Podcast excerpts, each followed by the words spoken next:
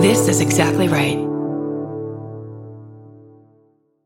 If you're a fan of meticulously crafted worlds that reimagine every little detail, then you'll enjoy the podcast Imaginary Worlds. Host Eric Molinsky spent over a decade working in public radio and uses those skills to create a sound rich podcast that features interviews with Andy Weir, who wrote The Martian, the writers of hit TV shows like Star Trek Strange New Worlds, designers of games like Magic the Gathering, and the puppeteer who designed Miss Piggy. You can find Imaginary Worlds wherever you're listening to this podcast. Hey, everybody, Danielle here. We've been getting some questions about this, so we just wanted to let you know that our bonus episodes now live on the Wondery app, and you can access them by subscribing to Wondery Plus. So, again, to access our bonus episodes, you want to subscribe to Wondery Plus in the Wondery app, and you can continue to listen to the rest of our episodes just as you are now on any platform. Um, you can also, if you are inclined, listen to new episodes one week early on Amazon Music or early and ad free by subscribing to Wondery Plus in the Wondery app. So it's really just a great value. Okay, to the show.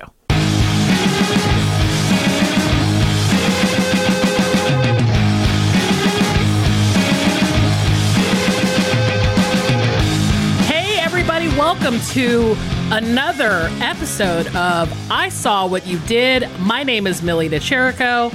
I'm Danielle Henderson. And uh, we are here with you yet again to talk about films uh, around the world.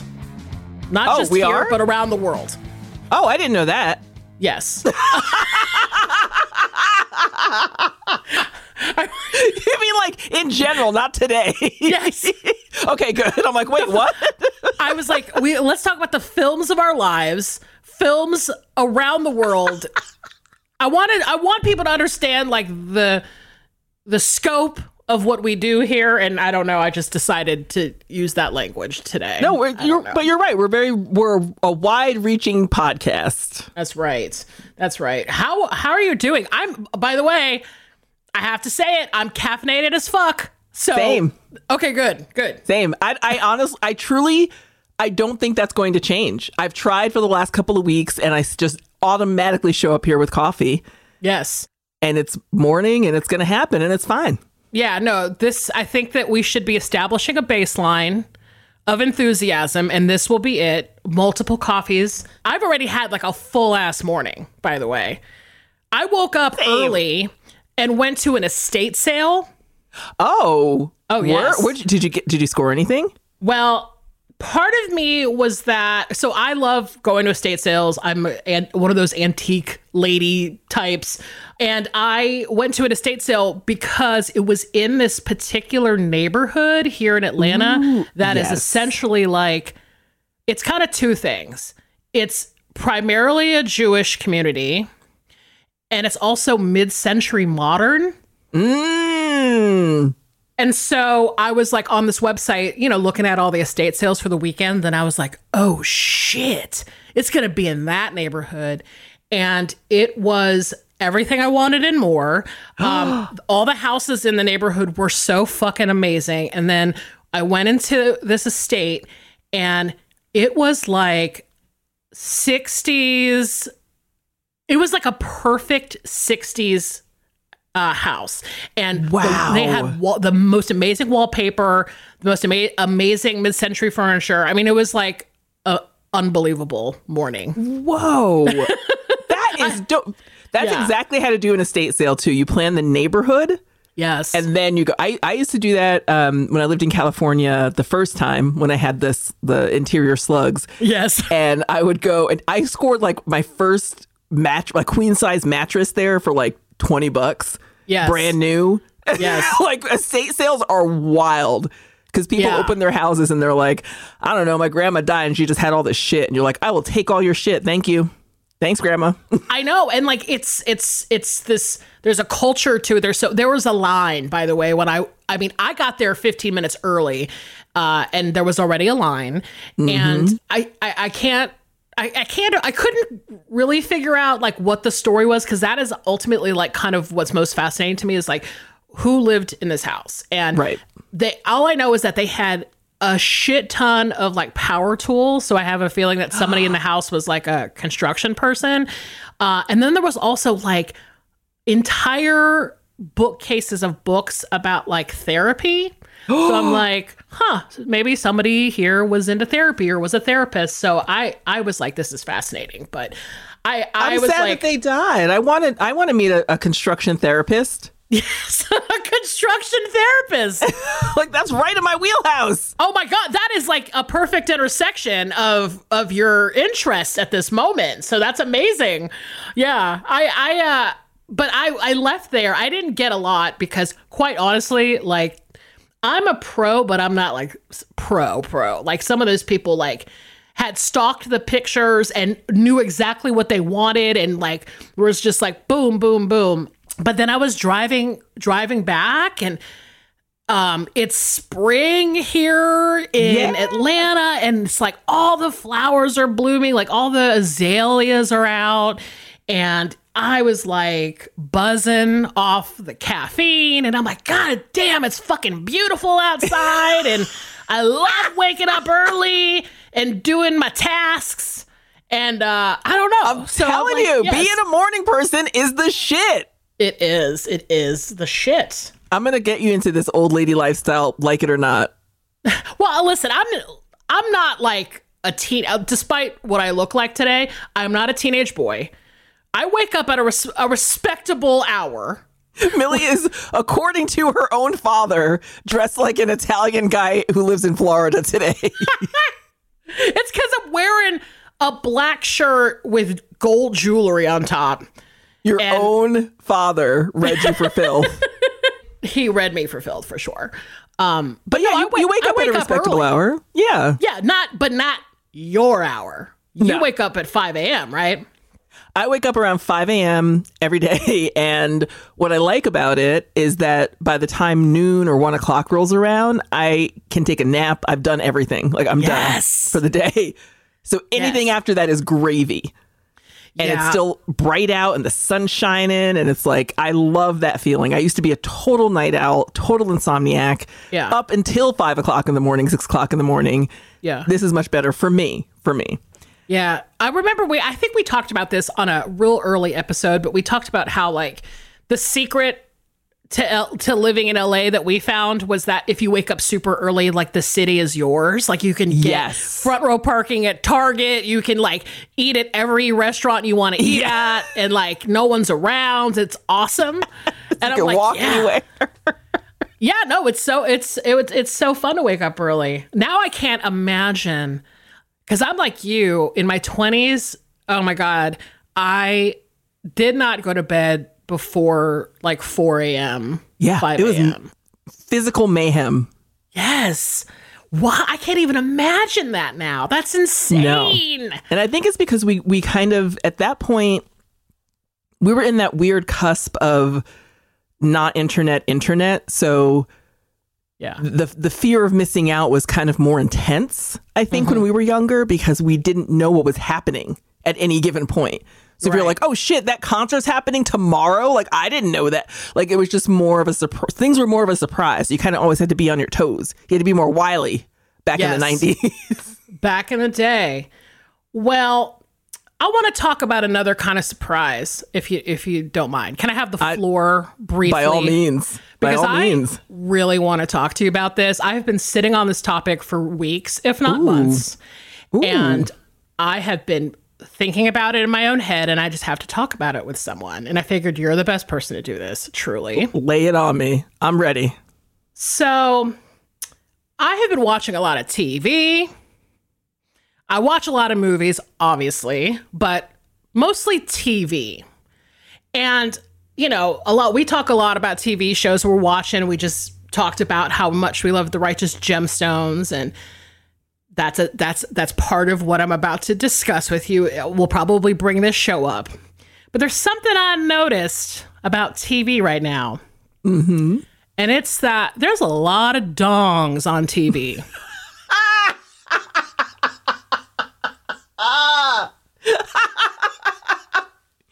Have you noticed I- that?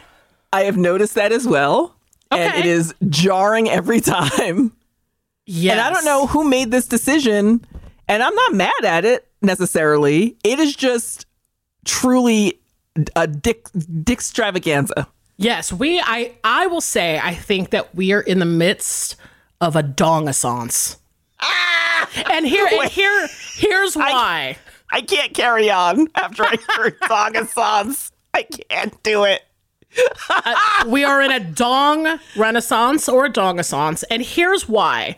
Okay, because I want to I want to talk to you about this specifically because we're we're pretty much the same age. Okay, when I, when we were growing up, of course there was nudity on TV, like on the HBOs and the Cinemaxes and stuff, right? Right. But it was always female nudity. Mm-hmm. And it was usually like boobs.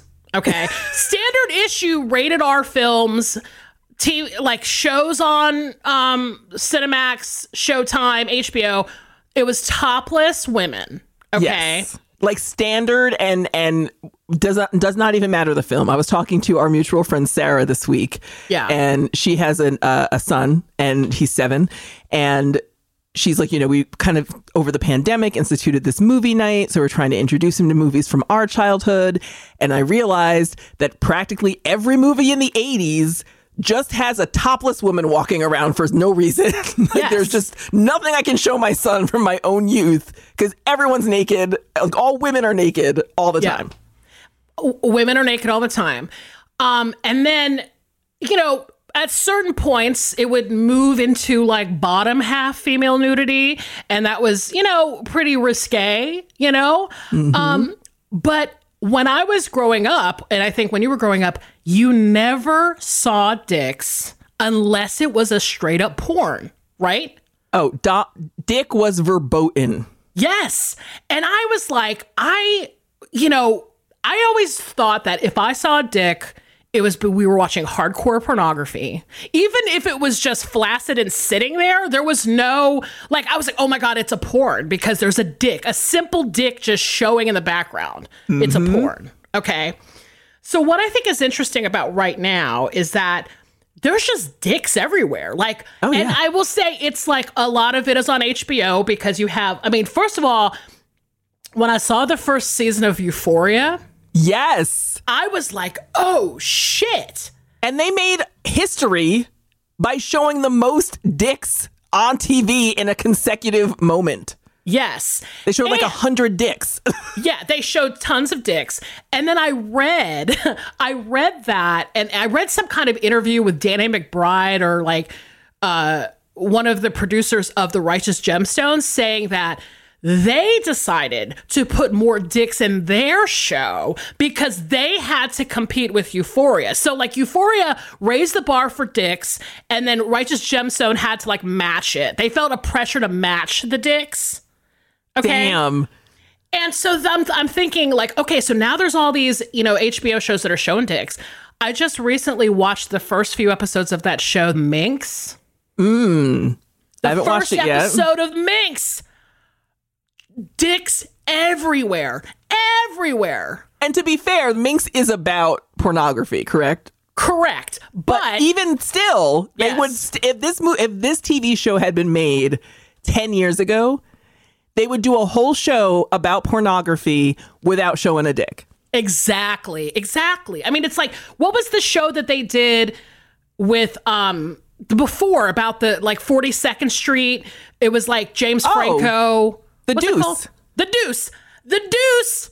I, I didn't see many dicks in the Deuce. I could be wrong about that. I only saw the first season, but I was like, okay, like now suddenly we've like leveled up on the dicks. Then I'm I don't know if you're a fan of these movies. I am. I fucking love the Jackass movies. Always of have. Course. I feel like they're they should be considered part of classic cinema at this point. But then I saw the recent Jackass movie, and there's always been dicks and balls in Jackass in their right. universe, but man, there are so many in this most recent one. I feel like in the movies, and, the, and I could be wrong. It's been a long time since I saw the first, second, or third Jackass movie, but I feel like they were blurred, even when they were doing like like I'm gonna staple gun my ball sack or whatever. Like they would still yes. blur it. Yes. And now uh, that is gone. yeah, they might they might have been. And uh, listen, this is my thing, okay? I'm not coming at this from like a horny lady perspective. No. Okay.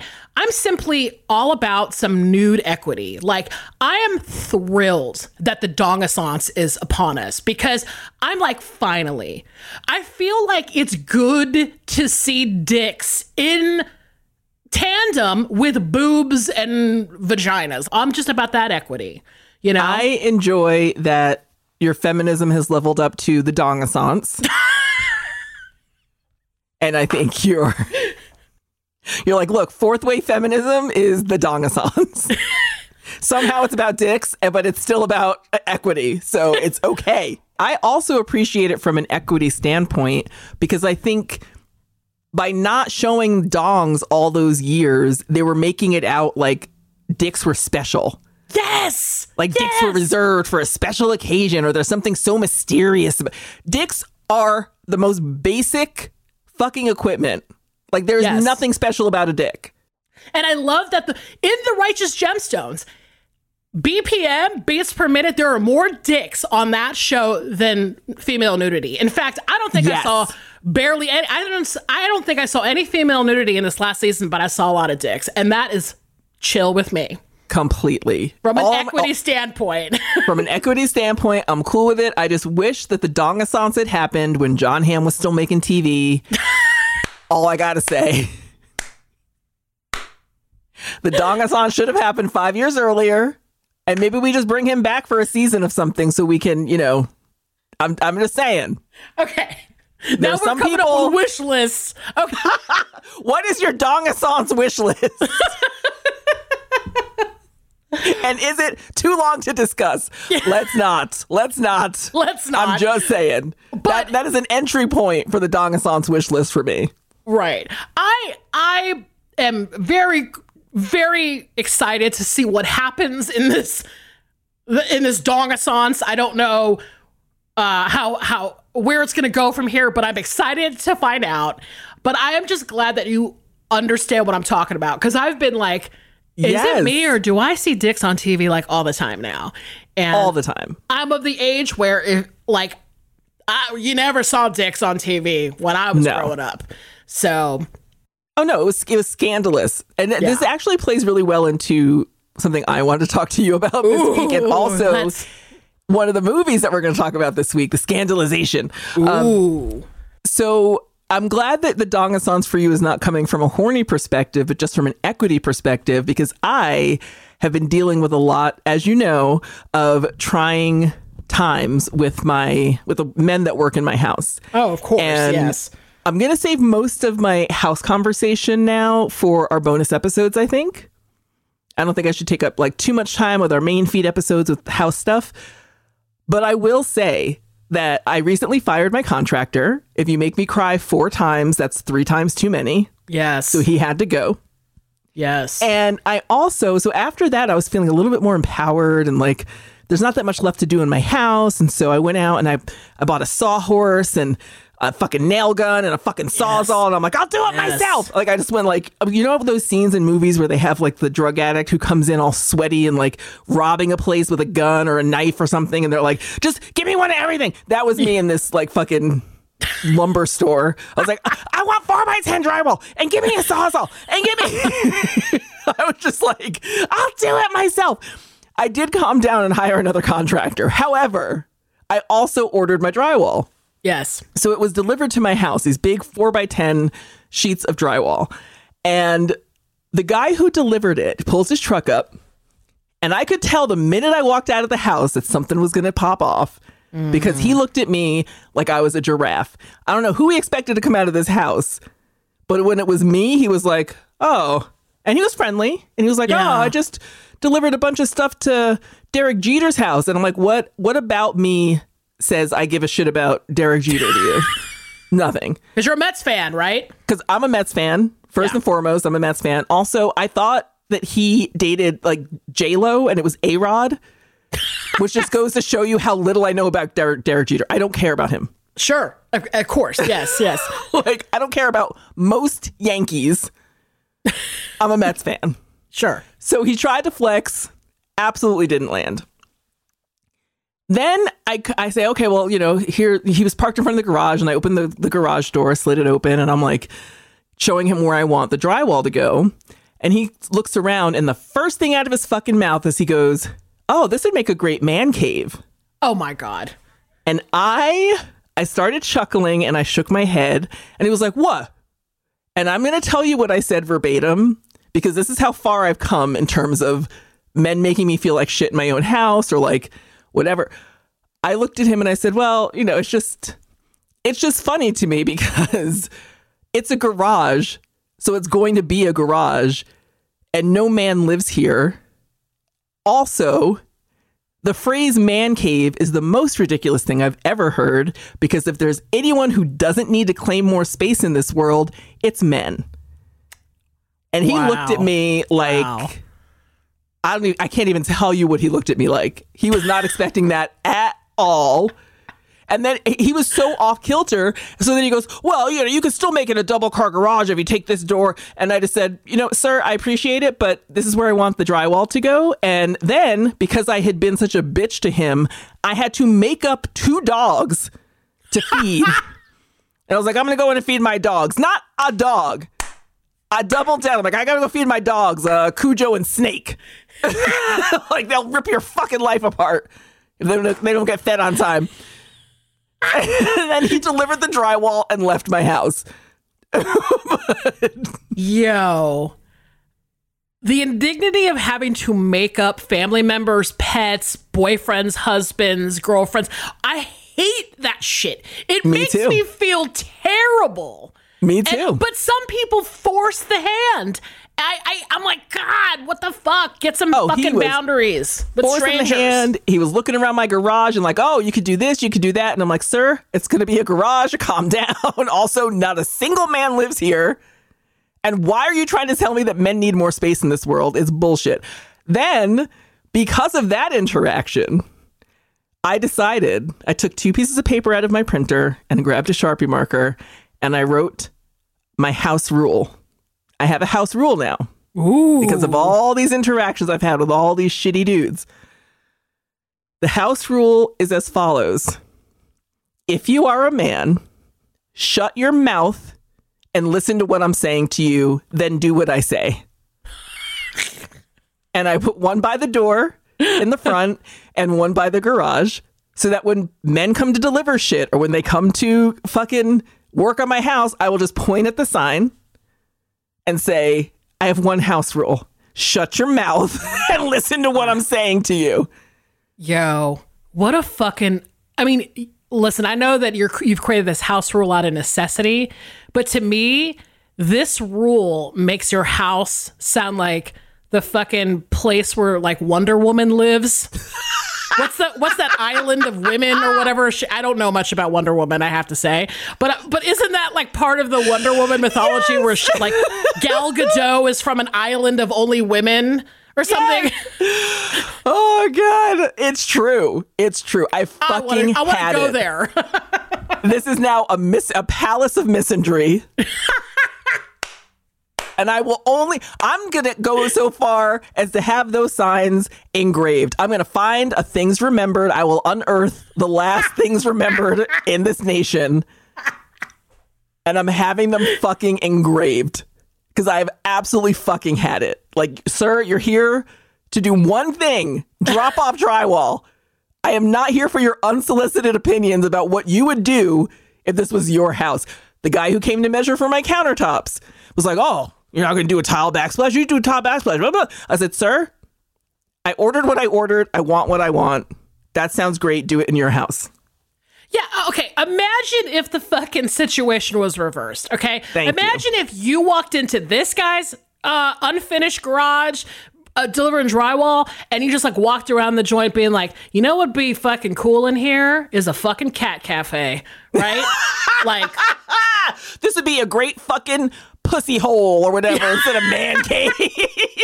pussy hole. I listen. I know that people have created the she shed to combat the fucking man cave. I mean, I just man caves are like what the fuck is a man cave? I want a man cave, honestly. Yeah. Like I would fucking rock Truly. a man cave, but it's like, why is it this? It's like this like situation where it's like, God, I gotta fucking find a place where I can get away from all these fucking nagging women in my life, and I want to be able my, to. my wife and children I'm supposed to love and care for. I want a fucking cooler to be in my love seat. No, Now. I we need to stop. This is how you know that straight people are not okay. We need to stop gendering rooms. For the love of fucking God. Unless we can counter the man cave with a pussy hole, because she shed doesn't do it for me. She shed is clunky. I don't like. I don't like saying it. I'm like, we get a shed. Also, it indicates that it's like outside the house. Like a shed Yeah. is outside the fucking house. Oh, I want my space inside the house that I am living in. So no, we either call it a pussy hole or we get rid of all fucking gendered rooms. What if the entire house was the pussy hole, and then the man cave was the crawl space right underneath the where the gophers hang out, and that's your Absolutely. little cave. This is this is 100% what's happening. My whole house is the pussy hole and the dilapidated barn that I'm going to refurbish, that can be your fucking man cave. Except call it like the raccoon bathroom, because that's what it actually is. And uh, the gopher gut. like, yeah, I'm gonna absolutely once my house is done, if any man has to come here for any reason, I'm going to be like, go to the fucking gopher gut raccoon bathroom. Make all your deliveries there. Don't fucking talk to me. I've goddamn had it. Listen, uh, I am again incredibly sorry that you are constantly being disrespected in your own home. Uh, I I want you to write a book about all this because honestly, I feel like this is like this is probably happening to so many single women who are like moving into their own homes. I mean, obviously, that's like a thing that people Yes. are experiencing. Is that this like this constant like oh, you don't know what the fuck you're doing. And why did you undertake this like financial investment? You definitely need my advice every single fucking second, you know? And I'm just like, it's disrespectful, man. And like, listen, you out there buying a nail gun. Okay, you're no, this is, you aren't sit- sitting there like uh being passive. Hell no. I have an air compressor now. Like, I'm ready to fucking go. And I, I think, in the larger sense, because this is like, yes, this is happening in my house and it's annoying. In the larger sense, I want to reach a point in this world where men realize that their opinion is not valid or necessary in every single fucking situation. Right. I don't need to hear it. If I ask you, you can tell me. Don't volunteer your shit as if you're some great fucking Oracle of Delphi. And I can't get through the day without hearing what you have to fucking say about something. Shut your damn mouths. Just if men shut up for five minutes a day, I feel like we could achieve world peace. I swear, like I would, lit- I would read volumes of of books about this and and your and your whole perspective. So, um, not that you need another job, but I'm just saying that like I I live for this because it's it's fascinating. Like it's it's it's fascinating. You're in this very unique position.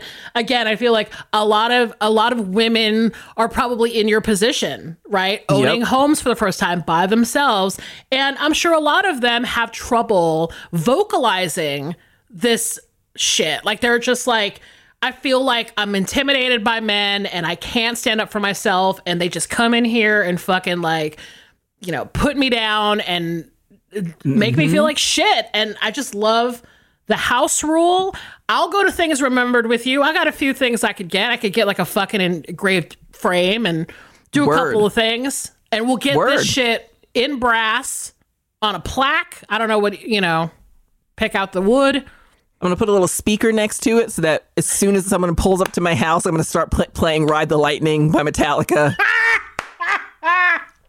Read the rule, listen to the music, or like "For Whom the Bell Tolls" or something. Like I'm just gonna play some fucking intense music as soon as they pull up. Press play and be like, maybe you shut your mouth. And if they don't shut up, I'll just keep turning up the volume. Oh, I can't hear you. What? I can't hear you. But it is. It's a, it's infuriating. I just want I, I think I have been very passive myself for the past few years and trying so hard to create the world I want to live in. Yeah.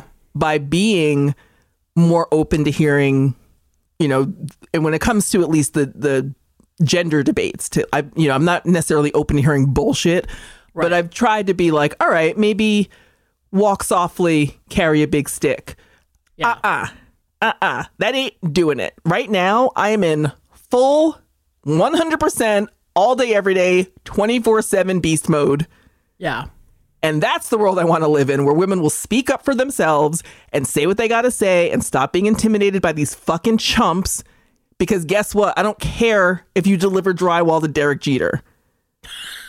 That doesn't give you permission to tell me what to do with my fucking house. I mean, if you delivered drywall to Harry Styles, I'd be like, all right, I'll I'll take a listen. But Derek Jeter. it's like I mean, not that that is uh, at all relevant to the topic at hand, but it's also like, yeah, I love a failed flex. It makes yeah. me laugh. I'm I'm swatting them down now. I'm just swatting them down. I can't anymore. Well, I gotta say, between the Dongaissance and the pussy hole, I hope my mom and dad aren't listening. Just gonna throw you that out there. They are. They, you know are, they are, and I hope that they're not. They're very supportive. But also, they're gonna have to. They're gonna have to put the little e that shows up on the podcast app. They're gonna have to make that like seven fucking inches. Like they're just gonna yeah. have to make it show up all over your phone when you when you download. We need it. to we need to replace our our podcast image with just a big explicit e. Also, if it helps, I'm the one who brought up all this horrible language, so I apologize to Mr. and Mrs. De Chirico. but no. I, I listen. I was the first person to utter the dongathon, so they're like, "What did we do wrong as parents? What what what happened here?" Like,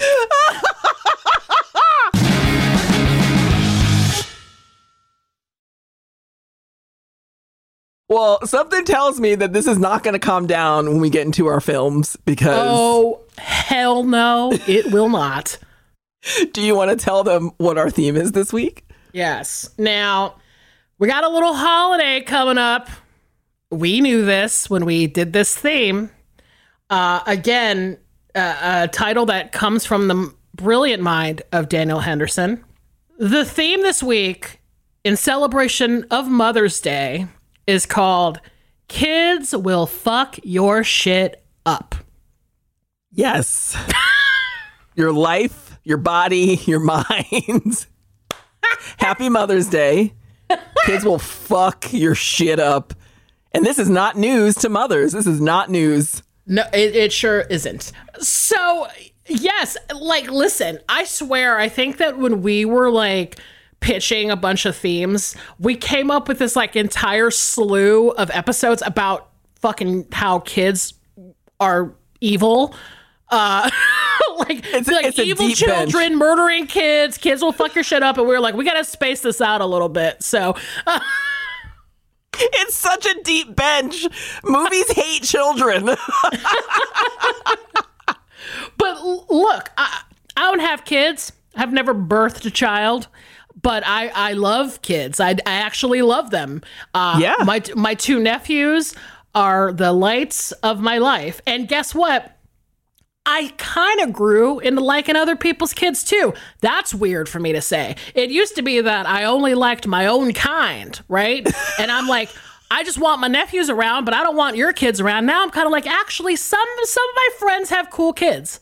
Not gonna oh lie. And maybe that means that I just generally like them. So I don't want anybody to think that, you know, I I'm being negative when I say kids will fuck your shit up. They will though. They will fuck your shit up.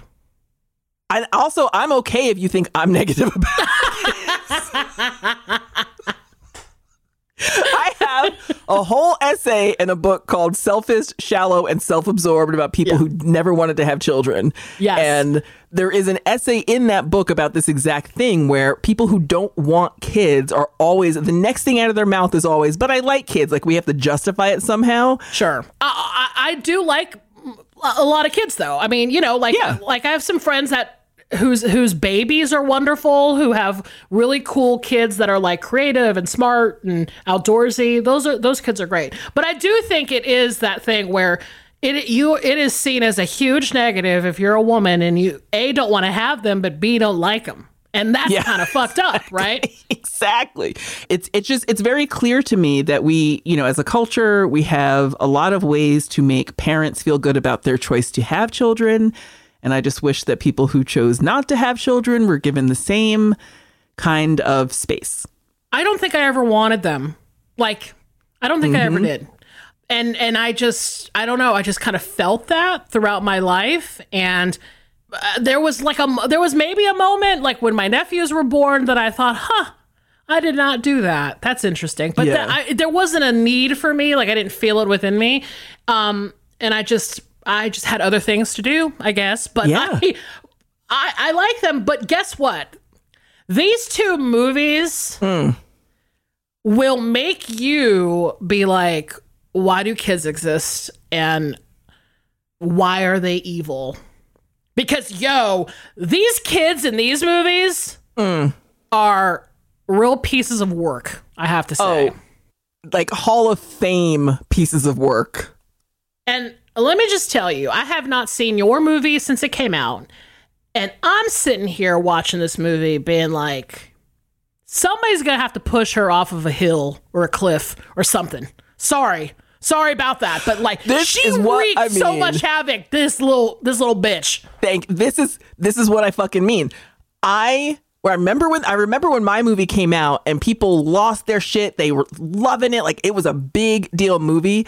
It was a big deal movie for me for a completely different reason, which is that nobody was talking about this little hellion who ruined multiple lives. like, wait, why are you focused on like the love story and the this and that? This little motherfucker does not need to be revered. Yes. Oh, I can't wait to talk about my movie, but we're gonna I get to your movie first. Yeah, yeah. I can't wait to talk about your movie because I have several uh, points I'd like to bring up, and I hope you bring them Excellent. up before me. Um, and I know you probably will. But yeah, let's. My movie. I'm going first this week. Um, this is an oldie but goodie when it comes to these shitty ass kids. An oldie but goodie, a real shitty kids classic. So my movie for the theme, kids will fuck your shit up, is a movie from 1955. The screenplay uh, was written by Peggy Thompson, but it came from an original story by Edna L. Lee and Harry Lee, directed by Douglas Sirk, and it's called All That Heaven Allows. Listen, Mother, somebody in this family's got to think straight. And you don't think I can? I think all you see is a good-looking set of muscles. Why, Ned. All That Heaven Allows, I, I must admit, it's one of my favorite movies of all time. Made by one of my all time favorite directors, Douglas Sirk. And, you know, if you're not familiar with Douglas Sirk, he is essentially the king of the 1950s melodrama, which is one of my favorite places in cinema space and time, like that era. I'm a huge fan of like a 50s melodrama. And a, just a little about Douglas Sirk, if you will. He was German born and he came to Hollywood basically to flee the Nazis because his wife was Jewish.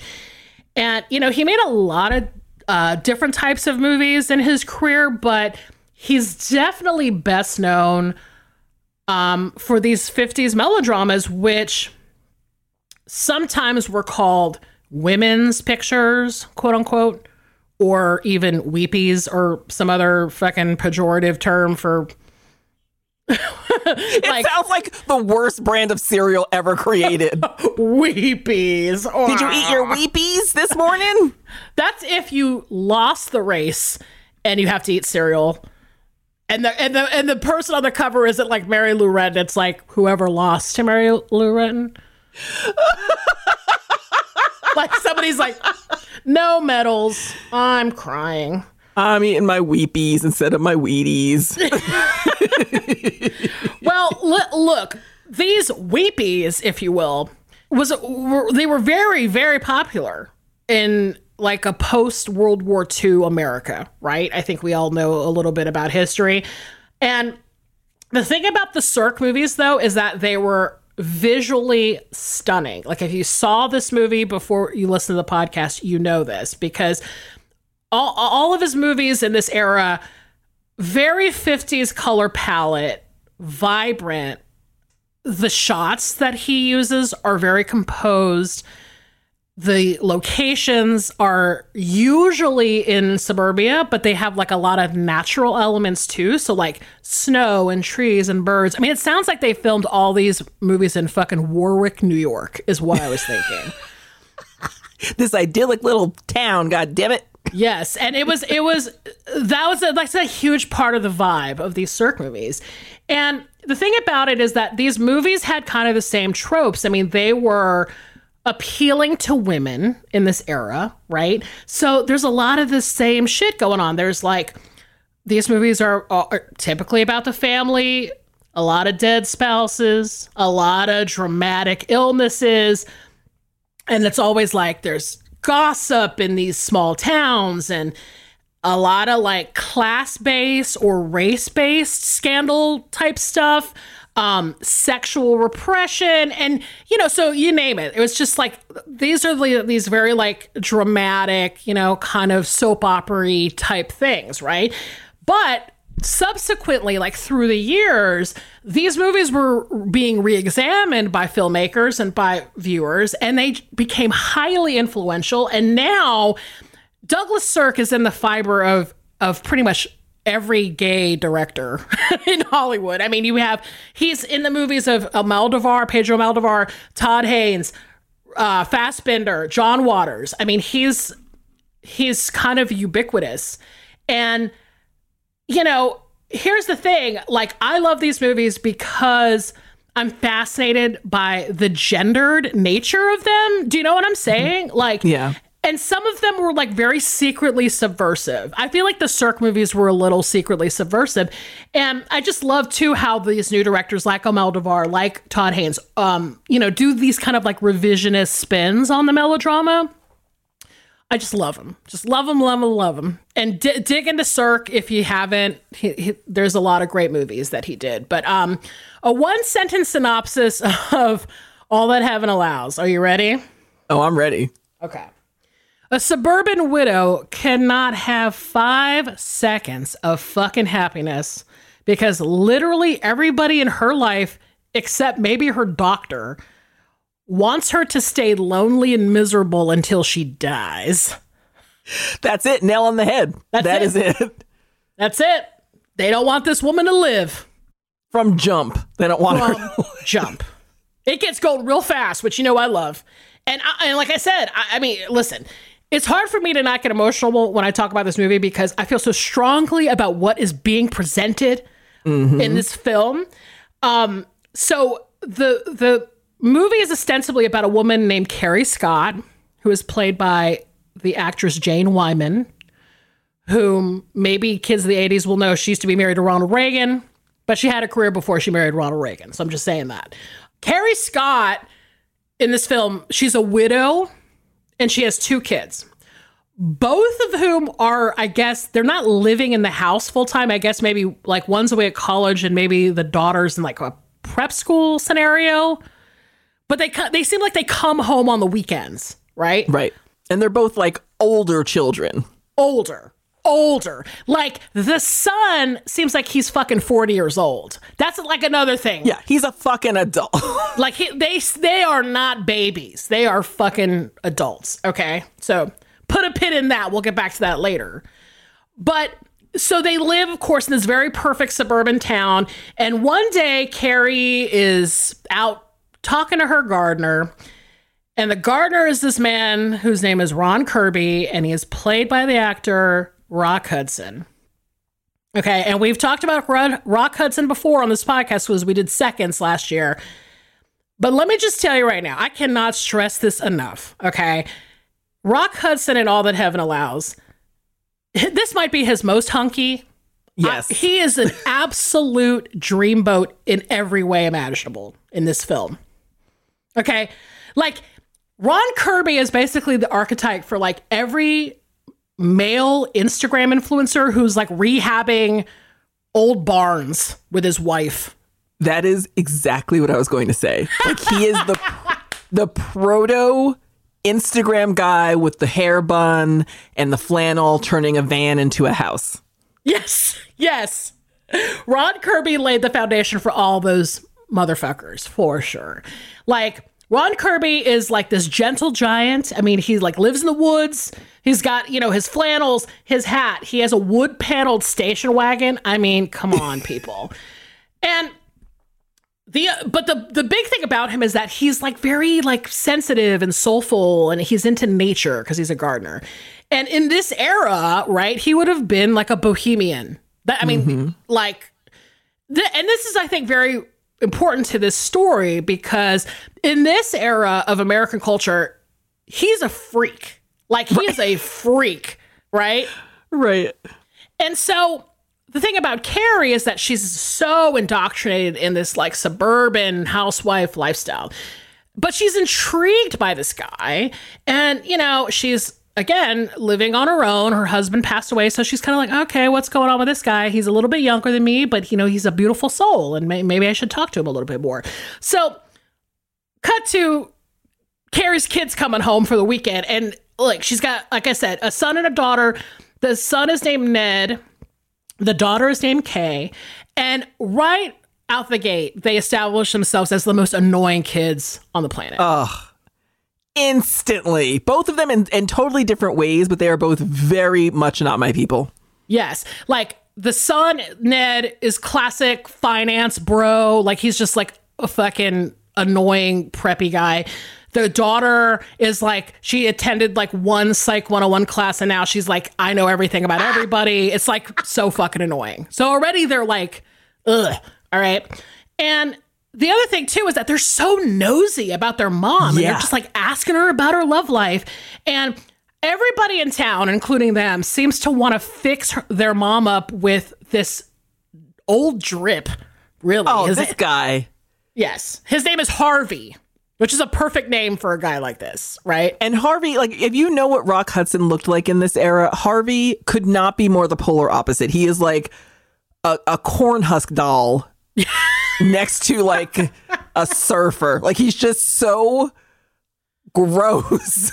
yes. And like, Carrie is not feeling him. She feels no excitement for him. But it's that thing where like everyone's like, but come on, Carrie, you're lonely. Just get with this guy. Who fucking cares? And you know, she's just like, oh, I can't.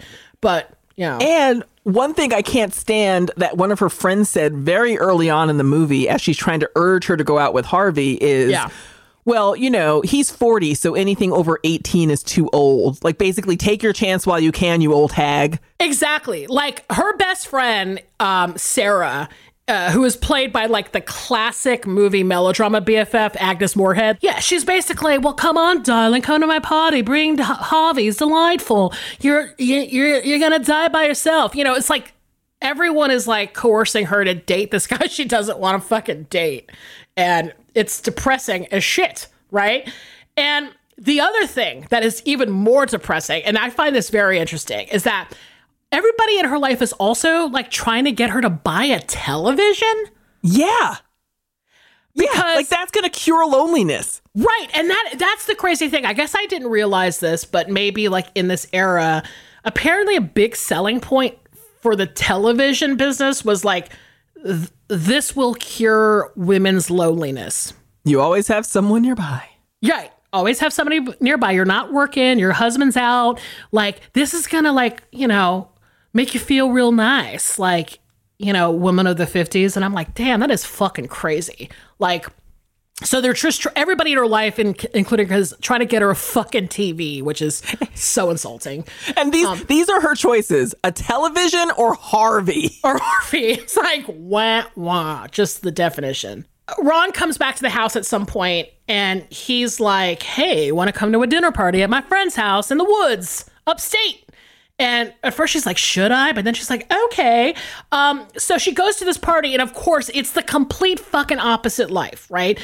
It's this like amazing party with his two friends that are a married couple who were, you know, basically like they decided to like leave the suburban world and now they're just like living in the woods with him and and you know, he's got there's all these friends. There's like artists and bird watchers and lobster men and they're they're eating they're drinking wine and playing songs and everyone's dancing and like Wait, lobster man? yes. Like there's a guy that sells lobsters that comes to the that I said what are they called? Lobster Fisherman. fishmongers? Lobstermongers Oh, they're Lobsterman. just fishermen, but I like lobstermen so much more now because Yes. it sounds like a, like a, a creature. lobsterman. So the lobsterman comes too, like in his family, you know. But it's like this whole other like vibe, and you know he's they're all like, "Get loose, Carrie, come on, like come on and drink some of this wine. Get on the dance floor, girl. You're you're awesome." And she notices that like predictably, Ron is reading Walden.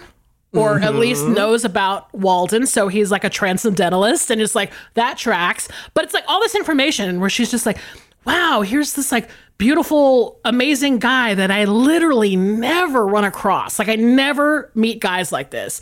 And you know, predictably they start falling in love. They they start mm-hmm. hanging out a lot together. And of course everybody in the fucking neighborhood back home is like "Psst, psst, psst, psst, psst, psst. What the fuck? and he's like he's younger than her, and it's like all these different endpoints to why they can't handle this relationship. Oh my god, totally. And like and and as much as Carrie wants it, she's like starting to freak out a little bit because like, you know, they all the chatter, all the fucking chatter. And here's the thing, a lot of it is because he's poor, Yep, right? totally class based. Yeah. Which is a huge issue for these fucking movies. It's like I can't believe she's gonna like go slumming it with this transcendentalist gardener. He he ain't got any money. Meanwhile, he fucking has his own business. He lives in a beautiful house. Like it's Yes. she's like it's one room, but you know, he has like it's attached to a greenhouse basically. And then he has this barn that he's converting and he has like this beautiful life. Yeah, and, and here's the thing. This is uh, again another point where I get I'm like, I cannot get emotional about this, but like basically, her like he wants her to move up there. So he Right. wants to get married, and he wants her to move up there because she's living a, ostensibly on her own. Her kids are not living there full time, but she's like, well, I can't because I don't want to. My kids grew up here, and you know, I want them to still have their house, and I'm like can't they get an apartment or something? Like, why do you need to keep this house? Like, I understand there's sentimental value at a certain point, but also like, again, the kids they they play too much in decision making, and I will get to that in just a second. Mm-hmm. But it's already on her mind. She's like, I can't for these kids, right? Yep. So here's where I'm starting to get real fucking upset about this shit because these kids, again, are not babies. Okay. And like I said, the oldest son, he can get a, an apartment or live in his frat house. Okay. So eventually, Carrie works up the nerve to tell her kids, hey, I'm dating Ron and not Harvey, who you wanted me to be with so badly. And these kids flip the fuck out Lose their minds. the son especially and the pretty much the entire reason why is because he's a fucking gardener that's the thing the son is Exactly. like but he's a gardener Well, she like, raised these very spoiled, entitled children, and now it's coming back to haunt her. Like, yes she raised these kids in this way, and as long as they stay in that house and in that neighborhood, they can get away with that shit. yes But when they turn it on her, she's like, "Oh, I completely fucked up. yes Like I raised some heartless ghouls." Oh, of course. And it's like it's it pains me because like the son is like pretty mean about it. Like he's like, Oh, yeah. uh, no, you're not gonna date this guy." And I'm like, "Excuse me, who asked you?" Okay. Here's another thing. Carrie at one point t- is just like, "Hey, Ron, okay, if we really want this to work out, like come come to my side of town. I want to take you to this party for my friends." And all these bitchy ass neighbors are are waiting for them to show up because they're like, "Ooh, I can't wait for this shit show." Okay? And you walk and when they walk in, you're like you're like l- watching this party like all these fucking husbands look like shit. Mm-hmm. All the husbands of this community, they're just like these doughy, boring office guys with their like mustaches. Ron and Carrie are really trying really hard to stay in this relationship, but you know, Carrie is just like buckling under this pressure. And, you know, uh, Ned is starting to use like real like nuclear options, you know, like he's basically like like Ron comes to the house to meet the kids and Ned is straight up like, you know, you're shitting on our dad and you took his trophy down and you don't fucking remember him and it's just like a low blow, right? And- and There's also talk in the town that because Ron has been the gardener for the house for so long, because his father owned the business and he's worked with him, now there's rumors going around that per- perhaps she had an affair with Ron while her husband was alive.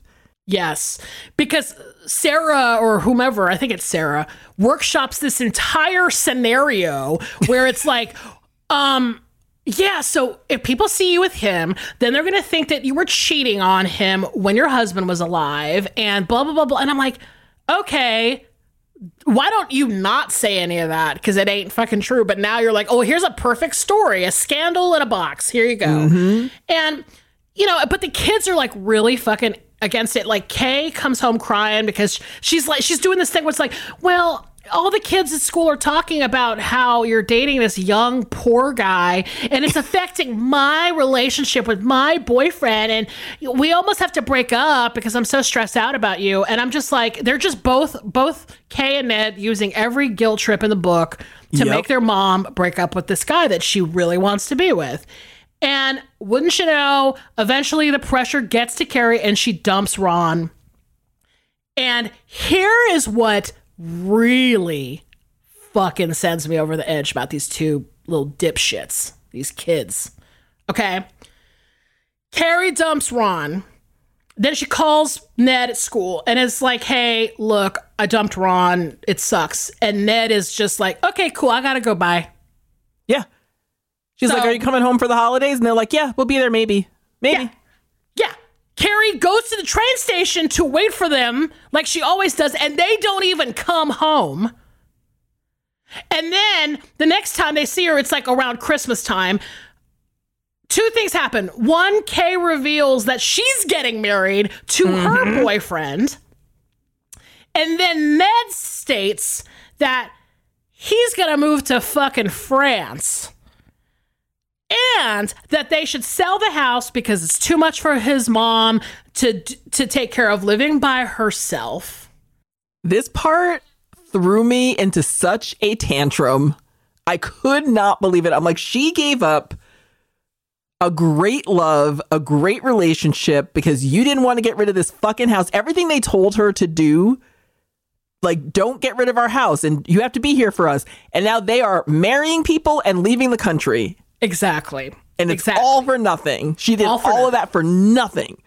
And the true cherry on top of this shit fucking Sunday for Carrie Scott is that for Christmas, those kids get her a fucking TV.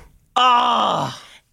And you're them. just like, I have dissociated, and I swear, like these kids are going down. I don't know how. We're gonna have to get a sniper in France. I don't know how this is gonna happen. Oh like, I will say this: I'm not gonna give away the end of the movie, even though predictably, I mean, this movie is so old, but predictably, there's a very Hollywood ending, and I think you might know it does involve Ron falling down an embankment. I'll just say that because you gotta have some drama in there, right? And there might be like a coma situation. I mean, you know how it's gonna go. It's it's truly the best, the best hits of the melodrama tropes. But like, I there the last there was three four phrases that I wrote at the end of my notes that have kind of turned into a poem for me, and I'd like to share those with you. Worst Christmas ever. Fuck them kids. Ned fuck off. They get her a TV. Eat shit, kids. That's the end. That that was the last four lines of my notes for this week. I think that is a brilliant summation of this film. Eat shit, kids. Eat It's shit. true. these kids were infuriating throughout. And this is to speak to the larger theme of this era where this movie points out something that was very true for most of society is that women and widows, like unmarried women and widows, mm-hmm. they would rather have them sit in a house and die rather than date someone outside of their social class or try anything different or do anything that was socially unacceptable Right. and all the socially unacceptable rules were completely arbitrary and class based and racist and horrible. Yes. And they pushed. They were they were genuinely telling women like, we would rather you would just die Yeah. Then find love again. Yeah. And and how you know her happiness like other people like determining her happiness for her and it's like all based on her economic status and her like you know it's respectability politics and shit and it's just mm-hmm. sort of like depressing as hell like from a modern lens you're looking at that being like god damn like how do how do the women deal with it? I guess that's why the 70s Yeah. happened or whatever. But it's like really a lot. And it's also a huge issue where I feel like it's it it speaks to the sacrifice that mothers in particular are supposed to make for their children. Like I was watching this movie and I'm like, how much is going to be enough for these motherfucking kids? yeah. Like when is it going to be enough? How much does she have to give them of herself and deny herself for their comfort? Right. Will it ever be enough? And the answer is no. So I think it's a delicate balance. Like you have to figure that out as a parent, uh, you know, like what, you know, what kind of sacrifices you're willing to make or able to make. But at a certain point, do you not get to reclaim yourself again? You're right. Oh, it drove me wild. It drove me absolutely bonkers watching this movie. Yeah. Well, and listen, uh, we're having a lot of fun with this ep- this movie, obviously, but there's, I mean, there's obvious like very interesting implications of the story, right? And it's been written about a lot. So I would just encourage people to like go on the internet and search for like academic writing about this movie, but the Sirk movies and melodrama. I've got like five books on my shelves about melodrama movies from the 50s. I'm obsessed. But you know, at the end of the day, for this theme, I'm like, these kids are fucking some people's lives up. And, you know, and hopefully at the end, you know, without giving away the ending, maybe the the maybe Carrie has a last laugh. But in the moment of the films, these kids suck so bad. And I'm just I'm like screaming at them. And I just thought it would be like a good pick um, for the theme. But I, I do love this movie legit, but I also love hating the kids in this movie. It's like my favorite my favorite evil kids pretty much of all time in film. It's a great pick. It is a great pick. Well, talking about evil kids. Oh hell. Okay, my movie, and I'm just gonna tell you now. I am going to spoil the ending of this movie because I have to in order to get to the crux of why I chose it for this theme. Thank God. So my film for the theme of kids will fuck your shit up was released in 2007, directed by Joe Wright. The screenplay was written by Christopher Hampton, but it is based on a novel by Ian McEwan. And my movie is Atonement. You saw him? Yes, I saw him. I know it was him. You know it was him? I saw him with my own eyes. I have so much to say about this fucking movie, but we'll start with a one sentence synopsis. Mm-hmm. And it was hard for me to pick because I have two sentences. I'll read you the one that I went with, and I'll read you the one that I was going to go with. Uh, okay. So, my one sentence synopsis of Atonement is too much trauma in one day can cause kids to make life alteringly horrible decisions. Yes. Now, my other one sentence synopsis was going to be never trust a privileged kid who had those realistic plastic animals. God damn. So Life's true. too good. Life's too good. Life is too fucking good. I am going to start by explaining who the players are, who the characters are. okay. Because the, the, the way that this movie unfolds is that there's kind of one day that changes everything um, for all of these characters' lives. And it's told in a very back and forth kind of way. So we're we're in one perspective and then we're in another and then we're like it's told in an interesting visual language. But the characters that we have are Bryony, who's played by uh, Saoirse Ronan, and she plays this 13 year old little precocious kid. Um, her sister Cecilia, who's played by Keira Knightley. Then we have Robbie, uh, the housekeeper's son, who's played by James McAvoy. And Robbie, um, Bryony's family put Robbie through school, like through Cambridge. So he um, has been part of this family for a very long time and is the same age as Cecilia and actually went to Cambridge with Cecilia, but she pretended that she didn't know him while they were there. Yikes.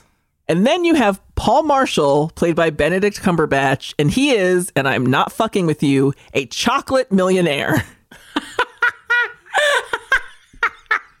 How many of them are in the world at this A moment? There's Willy ch- Wonka. that Cadbury's lady.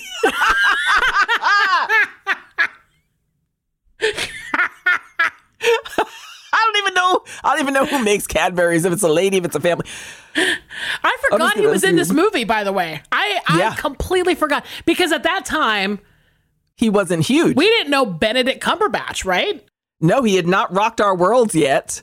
and I, I adore him as an actor. I think he's fantastic, and he Yeah. is a real motherfucker in this movie. Yeah. and he is also a chocolate millionaire. I just don't want anyone to forget that.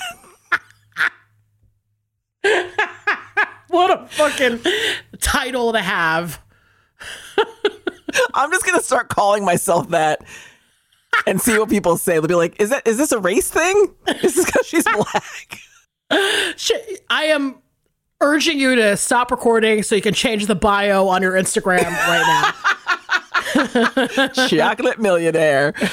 So this this this movie kicks off with this one day that changes everything, and the the events of the day is that Bryony's cousins are visiting. Lola and these two little twin boys are visiting um, because their parents are kind of fighting or going through a divorce, and they're just they hate being there, but they are there. So Bryony is writing a play for them to perform in because Paul Marshall, the chocolate millionaire, is coming back to visit with their older brother, and so they're kind of just going to throw a, a party, like they're going to fet him um, during that evening. So Bryony is scandalized in two distinct ways. And the first pivotal scene is when she's writing her play and her cousins aren't into it. And she looks out the window and she sees her sister Cecilia jumping out of a fountain in her slip right in front of Robbie, who Bryony has a huge crush on. It is revealed that Bryony has a huge crush on him. Then Cecilia, and then you kind of go back in time and you see the reason that Cecilia was in the fountain is that they were kind of, you know, talking and joking around and he broke a vase and she was very upset about it. So she had to dive in to retrieve it and try to fix it. But when she gets out, it is like full Merkin on display. Like she is totally.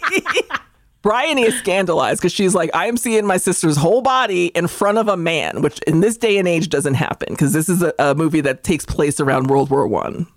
Well, let, let me ask you this. I'm, I'm just curious what you thought. So, before they reveal what's actually going on, did, did you have a sense of what was happening before you knew? Like when you were like looking through Bridie's eyes, were you looking at that scenario going, "The fuck is going on here?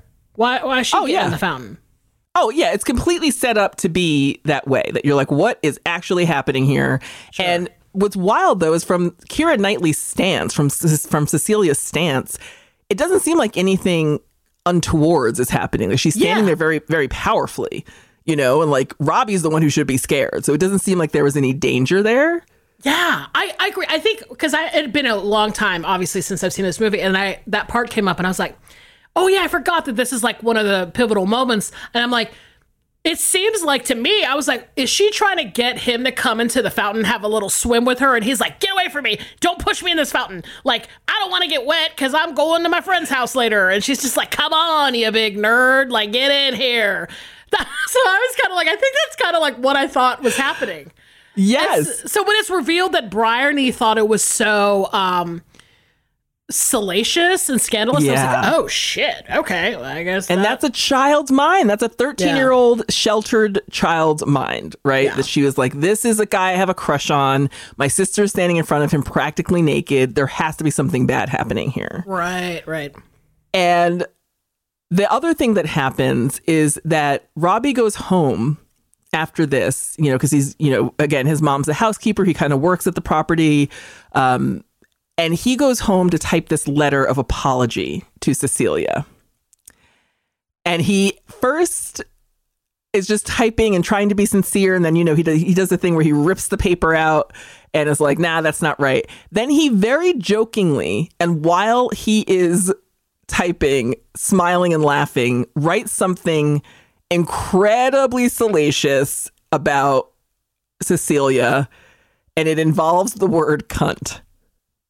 And then he does he does the same thing. He rips the paper out, sets it on the desk, and then writes her an actual apology letter by hand. Like typing isn't doing it. So he is just kind of flexing his a little bit. He's kind of, you know, laughing at himself and like, you know, he really because what's being revealed here also is that he is very into Cecilia. Like Cecilia and Robbie actually really like each other or into each other.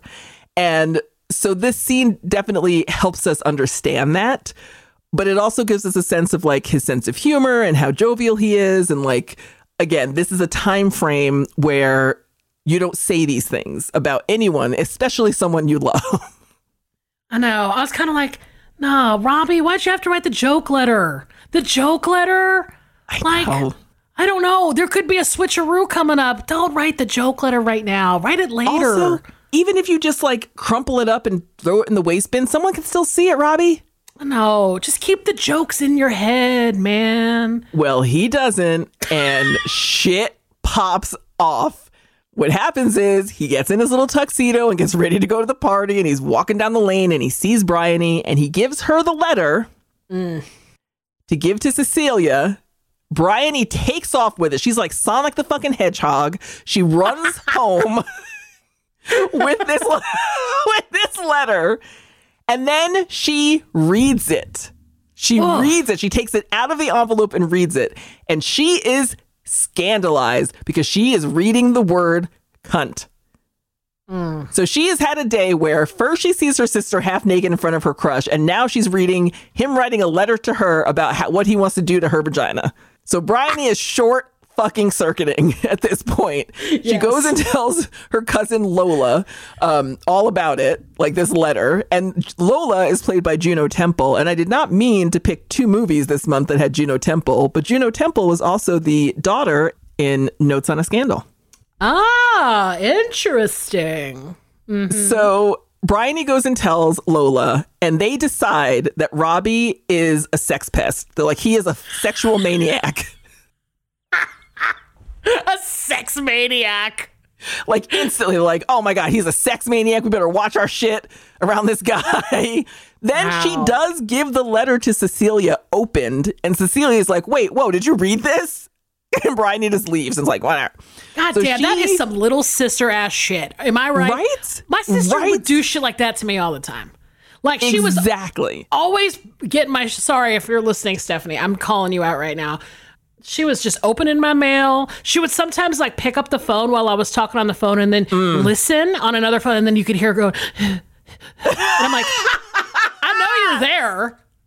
All I'm doing is talking about going to get pizza with my friends. Like it's not like a scandalous thing, but like little sister shit, like opening my mail. I was already like, Bryony, uh uh Like, come on. Oh, completely. And then she just leaves. She doesn't even like talk it through. She leaves. Like she couldn't. Here's your it letter. through. Bye. Yeah, bye. you you dirty bitch. Like she's like Shit. she puts she puts both of them instantly in this category of like sexual deviance. God. So then the party happens. And it's a party for the chocolate millionaire Paul. And I can't not laugh. and the third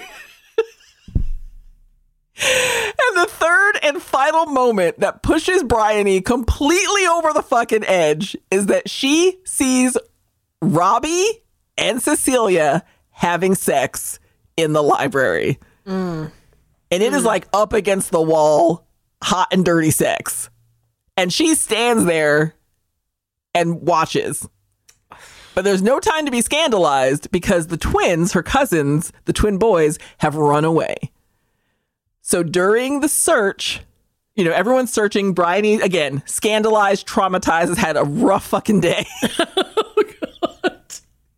this is the worst day of her life. She's 13.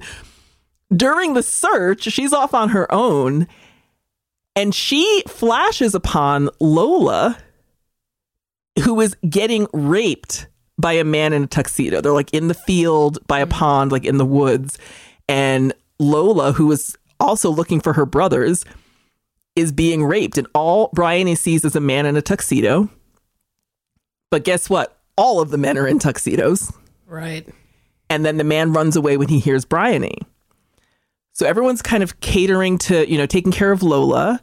And Bryony, like the little s- traumatized snitch she is, tells everyone it was Robbie that raped Lola. I'm just curious from your perspective. What, what made what did what why do you think she actually said it was Robbie? Do you think it had something to do with like just her anger of the situation or was she just like like what what, what why do you think that that happened? I think that she was very hurt by seeing Robbie and her sister together and realizing that they were developing a relationship. Right. And I also think that she wanted to kind of get back at him. And she's 13 years old. So she knew what would happen if she made this accusation. And that is something that made me think of this movie instantly when we said kids will fuck your shit up. Because this wasn't an innocent kid doing an innocent act. She comes from a very moneyed and class based background. So she knew exactly what would happen if she accused the housekeeper's son of a sexual act Right. Right. or sexual assault. Right. So I think she truly was so hurt that he had rejected her because she's 13 Yeah. that she wanted to make his life a living hell. Yeah. All right. Yeah. I just I was I really wanted to ask you that. That's Yeah. interesting. Yeah. And especially because while she's telling everyone that it was Robbie, and everyone's like, Are you sure? Are you sure it was Robbie? Like you saw his face, it was Robbie, and she didn't see anybody's face. Right. Then she doubles down and gives her mom the letter as some kind of proof. Yeah. So Robbie, who has actually just been out looking for the twins still, comes back with the kids. He finds them and he's like, cool, everything's great. I helped find the kids. I'm a hero. Comes back and gets arrested. Yeah. And Cecilia's like devastated, and he is arrested and thrown in the back of a car. His mom's freaking out. Like everyone cannot believe what is happening. And it is all happening because Bryony had her 13 year old feelings hurt by a crush. Yeah. And, I, I like, want to be generous about that. Like, I want to be generous and be like, oh, I know, I remember what it was like to be 13 and, you know, to have those feelings. But I can't, I can't imagine doing something that dastardly, yeah. even at that age. Well, and this is like I think too to this point exactly.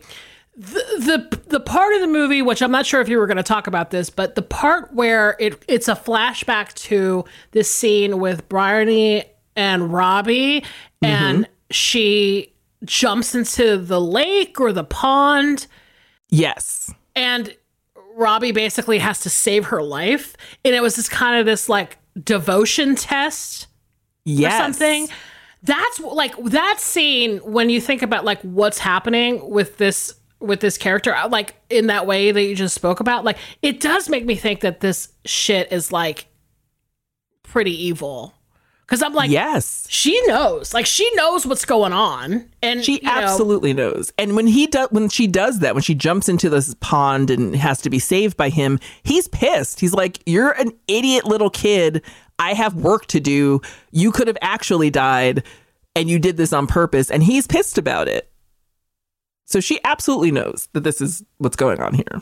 Yeah, I, I mean, I know we you just mentioned notes on a scandal, but it's that thing from that movie of that moment of like somebody is just so upset that their love is not requited or whatever that they're just like mm-hmm. pulling these really shitty tricks and it has this massive effect on the rest of you know her her life but also the life of her family and people that she knows so Absolutely. And what and this is where I'm going to again I'm going to talk about the end of this movie because I have to. Yeah. Um what ha- what ends up happening then is we cut to Robbie has been sent in j- sent to jail, but 4 years later he's in France fighting in the war. And he tells one of his, you know, fellow soldier soldiers that they let you out of prison if you sign up for the army. So that's the only reason he's out is to fight. He also sees Cecilia before he leaves, and she's a nurse now and hasn't spoken to her family in years. The wild thing is that Bryony is also a nurse and she's still a writer. She's still, you know, writing and typing at night and doing her thing, but she's a nurse. So there's a moment in this film where you say, is this her atonement for everything she did to these to her family and to mm-hmm. her sister? Like becoming a nurse and following in her footsteps and trying her best to help other people. Is this her atonement for what she did? And it's not, but we'll get there. Mm-hmm. So then we cut to Robbie at war, and Robbie is having a real fuck of a time at war. He's seeing fields of dead kids, horses are being shot in the head in front of him, big old ships are abandoned on the beach. Like he is not having a good time of it. And Bryony is trying to get in contact with Cecilia back in London. You know, she's kind of trying to write her letters and see her. And there is a scene where they reconnect, and Robbie has come home after being, you know, like shell shocked basically and he's kind of stalking in the background while she's trying to talk to her sister, who absolutely does not forgive her. yeah Bryony also, while she's in London, goes to Lola's wedding because Lola is marrying Paul, the chocolate, millionaire. damn And during the ceremony, she realizes it was Paul who raped Lola, mm. which is another fucked up movie of its own. yes yes But she has this realization way too late. Like lives have been destroyed already. Then we cut to present day. And Bryony now is Vanessa Redgrave, and she's written 21 books. So she did become a writer. She has vascular dementia, so she's dying. And she reveals that everything that has happened in the movie was made up. Everything after the event of Robbie getting arrested was completely made the fuck up because both Robbie and Cecilia died in the war. So she prevented true love. She's the reason they're both dead and she fucking knows it. So she wrote this book as a way to like put them together in a way that they were never able to be in life.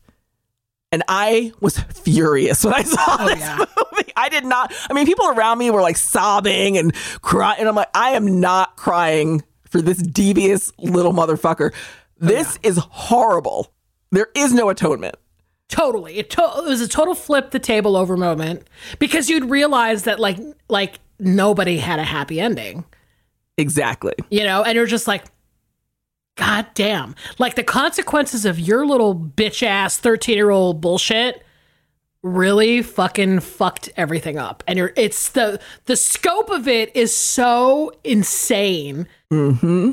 you know and you're you're right because there, there is that debate i think a little less with my movie but definitely your movie of like okay like she's 13 how bad could she be like but i'm also like yeah no she knew some shit like it's not like this mm-hmm. little innocent move where she was like oopsies i made a boo-boo it's like no no no she knew because she was you know there were moments where she was acting deviously. You know, again, Yep. like I think that that lake moment or whatever was a big pivotal part of that.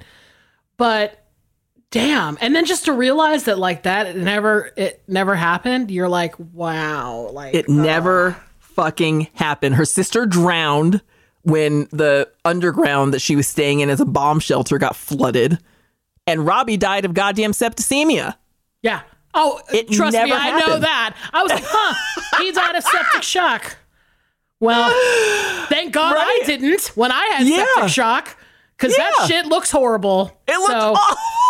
Looked like a horrible fucking way to go.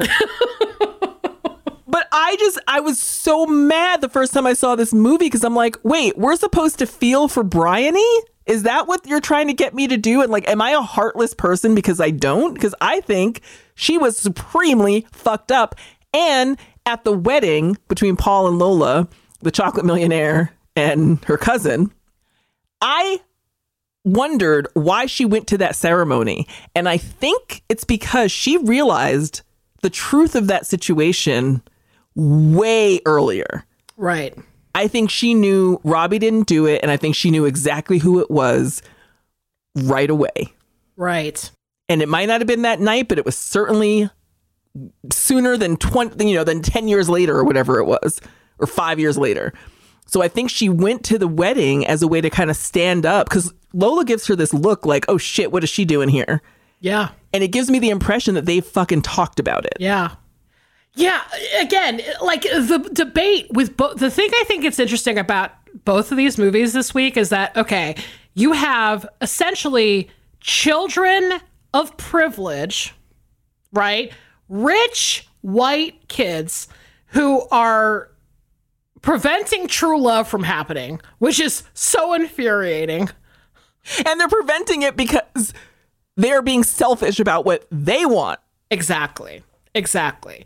I mean, the caveat being that these kids are rich white motherfuckers who are like, they know better because they have, you know, it's like they're like, oh my God, like this girl's name, Bryony, and she writes plays. I'm like, give me a fucking break. Your cousin's name is Pierrot, for God's sake. Like,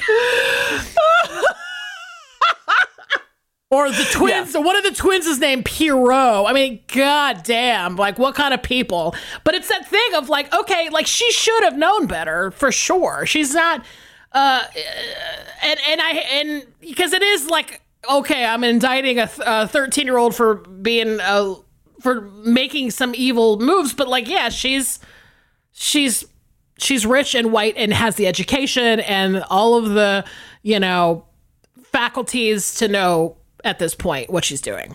Yes. And that that is the larger point is that she protected her class status with this lie. So Yes. so it was also very selfish of her cuz she knew if she accused Paul, she knew what a shitstorm that would be as he's someone who's her brother's friend. He's a family friend. He's a millionaire. He's, you know, she knew Yeah. that that would be a huge shitstorm that she didn't want to be at the center of. So to blame Robbie was easier and quicker and helped, you know, her feel better. And it was just a very, very selfish move. But because, like you said, of her class status and her educational background, I think that that decision goes deeper than they were even showcasing in the film. Yeah. Oh, yeah. And it, it's not lost on me that both, you know, Robbie and Ron are gardeners or are, you know, working class, quote unquote, working class people in these films. And that mm-hmm. is like a, a huge reason why there's drama in the movies and i just you know it's it's just so interesting i mean we always talk about how the movies uh, are paired because they're thematically similar but then all these other things i'm like oh Yeah. shit both these guys are gardeners oh shit both these kids are rich no no Yes. Exactly. There's so many themes that connect, or so many tendrils that connect the theme once you start watching the movies. And that's what I, I love discovering those kinds of surprises Yeah. in the films. Ah, but me too this movie I- did me in, and I was fucking pissed when I saw it, and I was pissed years later when I watched it again. And I am never going to be in a mindset to watch this movie and not think that kid's a piece of shit. Yeah, I mean, listen, it took me a long time to warm up to Saoirse Ronan. Not gonna lie, because of this fucking movie. Like, I was like, all right, she's in Little Women, great. Like now, I can really like see her for the talent that she is. Because all I remember is that when you were in Atonement, you were a fucking. You created a shitstorm, and now I can't look at you without thinking of this character. But I, Which to I her credit, great actress, but great actress. she fully inhabited that role. I know. Oh, for a long time, I was like, uh uh I can't with her. Uh, unfortunately, my mind won't let me go there. Uh, but I, I'm so glad I got to watch this again because it had been again since it came out. I think I saw it in the movie theater. Uh, I did see Yeah. a movie in a movie theater in 2000. And it was, and this was one of them. This but, was um, it. but like, yeah, I just couldn't believe like all these like. I mean, this was like early Karen Knightley. This was when Mm-hmm. James McAvoy came to the collective consciousness. I mean, it's like, yeah, Benedict Cumberbatch. I didn't even realize he was in it, and look who he is now. Amazing. Like, yeah, there's a lot of a lot of famous people in this movie. So, um, I'm glad I got to see it again. Yeah, it's a great film. It is a great film, but it, it will. If you're like me, it will make you very angry. Yes, uh, I completely agreed. I was fucking pissed again. So, what do you think? What I think we did a very fine job of talking about the kids that were gonna fuck your shit up this week. I think we have sterling examples of kids fucking shit up. Happy Mother's Day to all the moms out there. Oh God, I feel so bad. Happy Mother's Day. Kids will fuck your shit up. This was probably our dirtiest episode yet. On top of that, so uh, sorry, moms. But more than mom. anything, as per usual, we we we support parents. We support motherhood. We know that it's tough, and that's why we picked this topic. Not to say your kids will fuck your shit up, but just we know that parenting is hard. And kids in general, whether they mean it or not, will very often fuck your shit up. At least the rich white ones will. Do you want to tell them what the movies are for next week? I I would love to. All right. So yes, our next episode, episode 65. I don't know what that means. It's just the 65th episode. The movies are McCabe and Mrs. Miller from 1971 and Shane from 1953. Ooh, I can't wait. That's the thing. Well, listen, if you would like to email us, please do so at I saw what you did pod at gmail.com. Send us anything for bonus episodes. We we want to hear all your stories. We read them on there. Um, and we love them. And um, also, we have a P.O. box. I keep saying this. Uh, I don't know if anybody's taking us up on it, but if you go to the link tree um, in our Instagram profile, you'll see the P.O. box. So if you feel like, I don't know, but if you feel like sending us a, an actual physical letter, then you can do so at our P.O. box. And you can also find us on our social media accounts. We are at ISawPod on Instagram and Twitter. We also have merch uh, in the Exactly Right shop at exactlyrightmedia.com. And this is important. Remember, you can now listen to new episodes one week early on Amazon Music or early and ad free, plus all of our bonus episodes by subscribing to Wondery Plus in the Wondery app. So if you have the Wondery app, you can listen to the McCabe and Mrs. Miller slash Shane episode right now. Yes, it could not be easier. Um, well, Danielle, as always, it's been a pleasure doing a podcast with you. I love it so much. So do I. Have a great week. You too. Bye, everybody.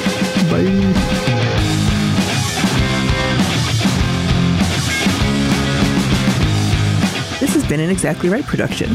Produced and mixed by Casey O'Brien. Our theme song is by Tom Bryfogle. Artwork by Garrett Ross. Our executive producers are Georgia Hardstark, Karen Kilgariff, and Danielle Kramer. You can follow us on Instagram and Twitter at ISawPod.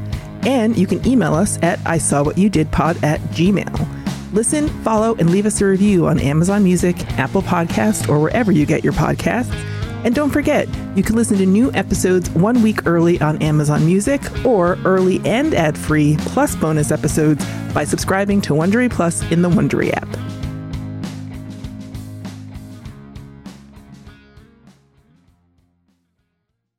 Follow I Saw What You Did on Apple Podcasts, Spotify, or wherever you like to listen so you don't miss an episode. And if you like what you hear, rate and review the show. And visit exactlyrightstore.com to purchase I Saw What You Did merch.